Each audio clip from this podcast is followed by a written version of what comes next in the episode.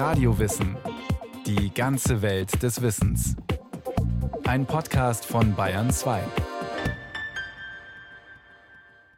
Ich möchte Sie doch einmal ins Armenhaus mitnehmen, sagte der Maler. Vielleicht ist es ganz gut, wenn ein Mensch wie Sie, der noch ohne Erfahrung ist, und ich habe doch recht, nicht wahr, sagte er, einmal einen Blick in eine der drückendsten Menschenerbärmlichkeiten hineinwirft, die es gibt. Ich glaube nicht, dass sie das in dem Maß erschrecken wird, wo man sich an den Kopf greift und sich sagt, ah, das hätte ich aber nicht tun sollen, diesen Menschen da hineinführen. Eine Lesung von Thomas Bernhard aus seinem Romandebüt Frost, erschienen 1963 im Frankfurter Inselverlag. Diesen Menschen da hineinführen, ihn konfrontieren mit Armut, Siechtum, Lüge, Verzweiflung, Tod und Kälte. Thomas Bernhard ist 32 Jahre alt, als Frost erscheint. Buchstäblich mit einem Schlag hat er seinen unverwechselbaren Ton gefunden, das wiederholende Sprechen, die superlativischen Begriffe und wuchtigen Wortballungen.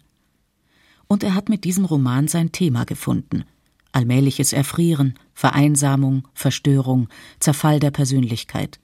Ein Thema, das er fast drei Jahrzehnte lang in vielen Variationen umkreist und das ihn in all seinen Facetten nicht loslässt. Die Handlung des Frost-Romans ist rasch erzählt, ein Medizinstudent, der in einem österreichischen Provinzspital seine klinischen Semester absolviert, bekommt vom Assistenzarzt dieser Klinik den Auftrag, dessen Bruder, den Kunstmaler Strauch, zu beobachten. Dieser haust allein und offensichtlich im Zustand geistigen Verfalls in einem weltfernen und gottverlassenen Bergdorf. Der Student erstattet über seine Beobachtungen Bericht in Form täglicher Aufzeichnungen. 27 Tage, sechs Briefe, neun eingeschobene Berichte. Sie bilden die äußere Struktur des Frostromans. Es ist Nachkriegszeit in Österreich. Hastiger Wiederaufbau, gründliches Vergessen. Thomas Bernhard spürt das Verdrängte auf, hebt es hervor, stellt es in das Zentrum seines Schreibens. Die Spuren des Krieges sind noch nicht verwischt, sagt der Maler Strauch im Roman. Dieser Krieg wird niemals vergessen sein. Immer wieder werden die Menschen auf ihn stoßen, wo sie auch gehen mögen. Und Thomas Bernhard setzt der allgegenwärtigen Gewalt seine Wortgewalt entgegen. Die Kritik lobt den Roman, viele Kollegen loben ihn, und stellvertretend für beide sei Karl Zuckmeier zitiert, der Frost für eines der aufwühlendsten und eindringlichsten Prosawerke der jüngeren Generation hält. Wenn ich an die Lektüre zurückdenke, höre ich ein merkwürdiges Poltern, wie wenn Eisbrocken durch einen nächtlichen Föhneinbruch von der Dachrinne abgeschmolzen auf der Schneekruste vorm Haus zerschellen. Dieses unheimliche, bedrohliche, traumhaft erregende Gepolter, in dem sich das Zerfallen aller menschlichen Zusammenhänge bis zur völligen Entblößung eines letzten Seelenrestes andeutet, spielt sich im Hintergrund einer klaren, zuchtvollen, bildkräftigen Sprache ab. Es ist eine Endstation, ein Verlies, in dem sich einer selbst eingeschlossen und den Schlüssel durchs vergitterte Fenster hinausgeworfen hat, aus Angst vor allem, was ihm draußen widerfahren würde. Trotzdem greift er nach jedem Streifen Licht, der durch das Gitter hereinfällt, als könne er es festhalten und sich daraus eine andere Welt, eine andere Freiheit machen, eine Brücke zur Erlösung aus einer Existenz heraus, in der er nur mehr untergehen kann, zugrunde gehen, erfrieren. Wenn man das Buch gelesen hat, fühlt man sich auf eine Spur gesetzt, die so alt ist wie die menschliche Überlieferung und dennoch so neu und in unerforschtere Gebiete weisend als der Flug in den Raum. Doch der Weg dorthin ist nicht hell, und die Art, wie der Autor nach dem schmalen Licht greift, ist keineswegs wärmend, sondern scheint durch Zerstörung noch einmal hindurchzugehen. Thomas Bernhard polarisiert, schreibt selbst am Kältepol, wiederholt immer neu den, wie er es nennt, Sündenfall des Nachdenkens und Erinnerns. Während der Eisenbahnfahrt mit einer Schneeschauflergruppe erfährt der Erzähler in Frost die naive, derbgesunde Vitalität der einfachen Leute. Eine Vitalität, die dem Autor Thomas Bernhard und vielen seiner Figuren vorenthalten bleibt. Es war wie in einem Kuhbauch so warm.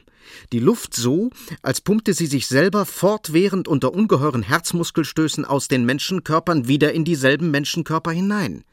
Man darf nicht nachdenken. In sentimentaler Weise dorthin zurück kann er nicht. Der Weg des Geistesmenschen, ein Lieblingswort von Thomas Bernhard, muss also anderswohin führen. Die Kälte sei der scharfsinnigste Naturzustand und das Leben reine, klarste, dunkelste, kristallinische Hoffnungslosigkeit, heißt es ebenfalls im Frostroman. Mit der Klarheit nimmt die Kälte zu, das ist auch der Titel einer 1965 in Bremen gehaltenen Rede, in der Bernhard diese Situation nochmals verdeutlicht. Die Märchenzeit ist vorbei. Vorbei sind auch die philosophischen Märchen. Es gibt keine Kinderzeit und keine Kindheit mehr, keine Geisterwelt. Das Universum ist auch kein Märchen mehr. Jeder von uns hat nichts mehr mit einem und mit den Märchen zu tun. Die Städte und die Staaten, Europa, das schönste, das größte Weltmärchen, ist uns auch kein Märchen mehr. Und wir leben und wir existieren noch auf dem fürchterlichsten Territorium der ganzen Geschichte. Wir sind alle zusammen in dem letzten halben Jahrhundert ein einziger Schmerz gewesen und wir sind alle zusammen nichts als ein einziger Schmerz und eine ungeheure Infamie, ein bodenloser, entsetzlicher Geisteszustand. Wir stellen hohe Ansprüche, keine Zeit hat so hohe Ansprüche gestellt wie die unsrige. Wir stellen immer höhere Ansprüche an uns, an unser Absterben, an die Poesie, an die Naturpoesie unseres Todes. Wir haben aus einer jahrtausendealten Fantasie, aus einem jahrtausendealten Märchen eine, und das ist unsere fantastische Wirklichkeit gemacht. Und wir sind jetzt endlich in Wahrheit Erben unserer Vorgänger.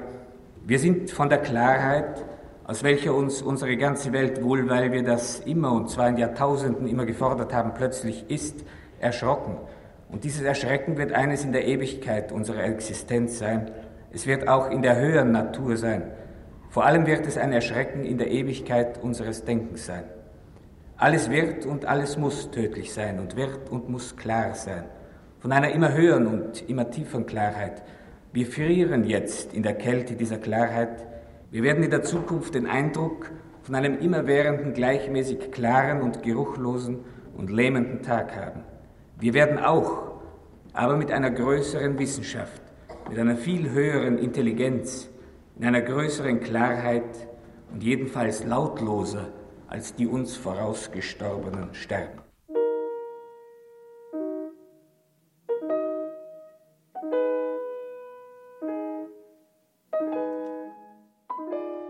Thomas Bernhard wird 1931 im holländischen Heerlen geboren, wohin die Mutter geflüchtet ist, weil die uneheliche Geburt im österreichischen Dorf eine zu große Schande wäre.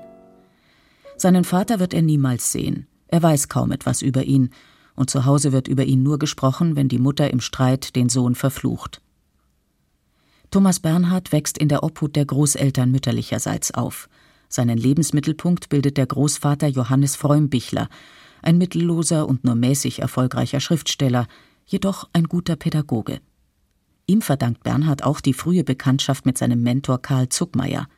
Aus einer Erinnerungsnotiz Zuckmeiers Er war ein blonder, wohlerzogener Knabe, sehr still, zunächst etwas scheu, und am sichersten fühlte er sich offenbar an der Hand seines Großvaters. Als wir nach der Exilzeit wieder nach Salzburg kamen, waren Johannes Freumbichler und seine Frau verstorben. Bernhard war in den Jünglingsjahren an Tuberkulose erkrankt und hatte eine längere Zeit in einer Heilanstalt im Pongau verbracht. Später musste er seine Mutter in Salzburg qualvoll an Krebs sterben sehen. In Salzburg trafen wir ihn wieder. Damals hatte er seine tiefgehende Neigung zur Musik entwickelt und sich in den Kopf gesetzt, Sänger zu werden. Meine Frau verschaffte ihm ein Vorsingen bei einem der großen Salzburger Dirigenten, an dessen sicher sehr berühmten Namen sie sich nicht erinnert, aber er muss ein sackgrober Kerl gewesen sein. Sobald er bemerkte, dass Bernhards Stimme völlig unausgebildet war, schmiss er ihn kurzerhand hinaus und meine Frau dazu.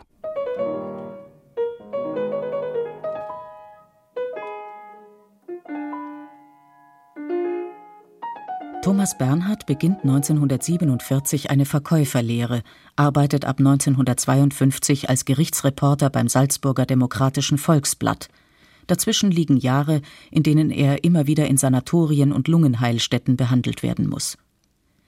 Den zeitgeschichtlichen wie auch persönlichen Hintergrund seiner Jugend reflektiert er Jahrzehnte später in seinen autobiografischen Schriften, veröffentlicht in fünf Teilen. Es sind dies die Geschichte Das Kind, dann die Ursache eine Andeutung über die Schulzeit zwischen 1943 und 46, danach Der Keller eine Entziehung über seine Lehrjahre in einem Kellergeschäft in der Scherzhauser Feldsiedlung, einem der ärmsten Wohnviertel von Salzburg. Daran anschließend beschreibt Der Atem eine Entscheidung, wie sich der Lungenkranke in der Sterbekammer in einem energischen Willensakt zum Leben hin befreit. Die Fortsetzung dieser Geschichte bildet Die Kälte, eine Isolation über den quälenden Aufenthalt in der Lungenheilstätte Grafenhof. Mit dem sogenannten Schatten auf meine Lunge war auch wieder ein Schatten auf meine Existenz gefallen. Grafenhof war ein Schreckenswort. In ihm herrschten absolut und in völliger Immunität der Primarius und dessen Assistent und dessen Assistent. Und die für einen jungen Menschen wie mich entsetzlichen Zustände einer öffentlichen Lungenheilstätte. Hilfesuchend bin ich doch hier mit nichts als mit Hoffnungslosigkeit konfrontiert gewesen. Das hatten schon die ersten Augenblicke, ersten Stunden, noch unerhörter die ersten Tage gezeigt. Die Lage der Patienten verbesserte sich nicht. Sie verschlimmerte sich mit der Zeit, auch meine eigene. Ich fürchtete hier genau denselben Weg gehen zu müssen wie die vor mir nach Grafenhof eingewiesenen, an welchen ich nichts als die Trostlosigkeit ihrer Verfassung ablesen, an welchen ich nichts anderes als den Verfall studieren konnte. Jochen Jung war damals im Salzburger Residenzverlag der Lektor von Thomas Bernhard und hat unter anderem auch bei dessen Autobiografie mit ihm zusammengearbeitet. Also ich glaube, man muss erstmal mitbedenken, dass diese ersten Nachkriegsjahrzehnte ja in ganz Europa, um nicht zu sagen in der ganzen Welt, Schriftsteller gezeitigt haben, die uns die Welt als sehr unlustig dargestellt haben. Das ist ja keineswegs nur Thomas Bernhard gewesen und es war auch nicht nur Samuel Beckett, sondern es gab ja eine absolute Tendenz, ausgehend, sage ich jetzt mal, vom Existenzialismus und den ganzen äh, elenden Kriegs- und Nachkriegserfahrungen, die man in Europa gemacht hatte, die ja bei sehr vielen dazu geführt haben, dass sie eigentlich kein wirkliches Zutrauen mehr zur Welt äh, und denen, die auf ihr Leben äh, gefunden haben. Und das würde ich mal sagen, ist das, was man zunächst mal auch für Thomas Bernhard sagen muss. Das ist nicht alles aus äh, eigenem Erleben nur zu erklären. Das ist, hat äh, keineswegs nur psychologische Hintergründe. Hätte er die richtige Frau gefunden, wäre der heitersten einer auch im Schreiben gewesen. Das glaube ich überhaupt nicht. Sondern zunächst einmal ernährt sich der werdende Schriftsteller von Literatur. Und er liest, was um ihn herum geschieht und das nimmt er wahr. Und wenn die Welt um ihn herum vielleicht auch nicht gerade dazu angetan ist, ihr sehr viel zuzutrauen, dann kann es sehr schnell dazu führen, dass man ihr auch nicht viel zutraut. Und wenn man das als junger Mensch mitmacht, glaube ich, dann ist da auch ein sehr dunkles Fundament in einem gelegt. Auch da, wo wir später angefangen haben, den Komiker in ihm zu entdecken und den unterhaltenden äh, Schriftsteller. Gewiss, dem Autor Thomas Bernhard gelingt die Abgrenzung. Er zeichnet von sich ein Porträt des Künstlers als junger Mann, mit fiktionalen Elementen versehen bis hin zur Selbststilisierung. Auch dies eine Befreiung, denn er macht sich, wie er es selbst einmal nennt, vom wehrlosen Opfer zum Beobachter dieses Opfers und gleichzeitig zum Beobachter aller anderen. Die höhere Reflexionsebene ist somit auch die rücksichtslosere und kältere, eine Position der Indifferenz, die Distanz zum Unerträglichen schafft. Angesichts des Todes ist alles lächerlich, sagt Thomas Bernhard, der in seiner Jugend den Tod aus größter Nähe kennenlernte und zeitlebens schwere gesundheitliche Folgen der Tuberkulose zu tragen hat. Und in einem weiteren Schritt fordert er gerade vom Künstler den Mut, sich dem dunklen, leeren und kalten auszusetzen. Der Künstler, insbesondere der Schriftsteller, hatte ich vom Großvater gehört, sei geradezu verpflichtet, von Zeit zu Zeit ein Krankenhaus aufzusuchen gleich ob es nun ein Krankenhaus sei oder ein Gefängnis oder ein Kloster.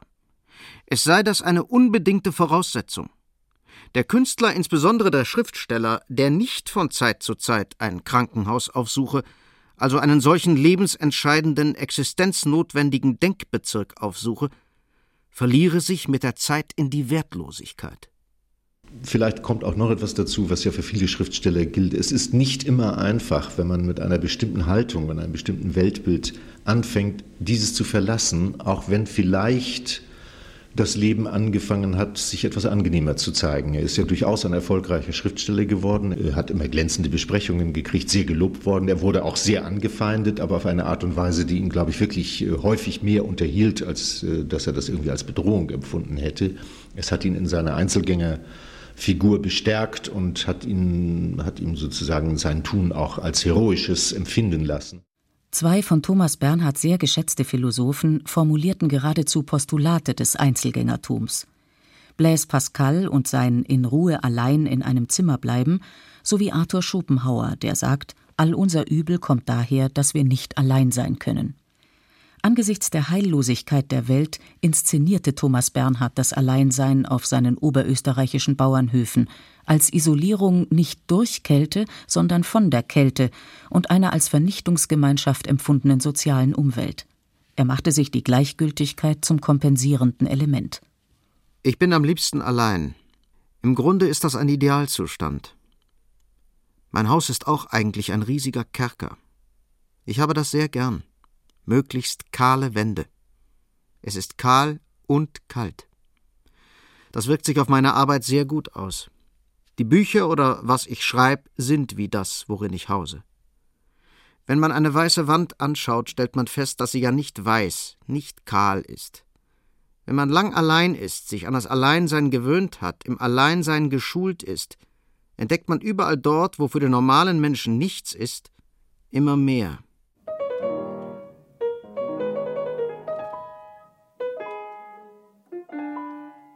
In den kahlen Räumen war Konzentration möglich, obwohl er in späteren Jahren immer öfter zum Schreiben in den Süden flüchtete. Der Kälteautor Thomas Bernhard hielt sich gern wochenlang in mediterranen Ländern auf. Das Geld für seine Immobilienkäufe verdiente er mit Erzählungen, in denen es um Abschenkung von Häusern ging, als einzige Möglichkeit, dem quälenden Verbarrikadieren und Eingekerkertsein zu entkommen. Das sind die kleinen Absurditäten und Widersprüche, wie sich ja oft in Bernhards Werk dezidierte und apodiktische Aussagen über eine Sache finden und an anderer Stelle ebenso dezidiert über ihr genaues Gegenteil.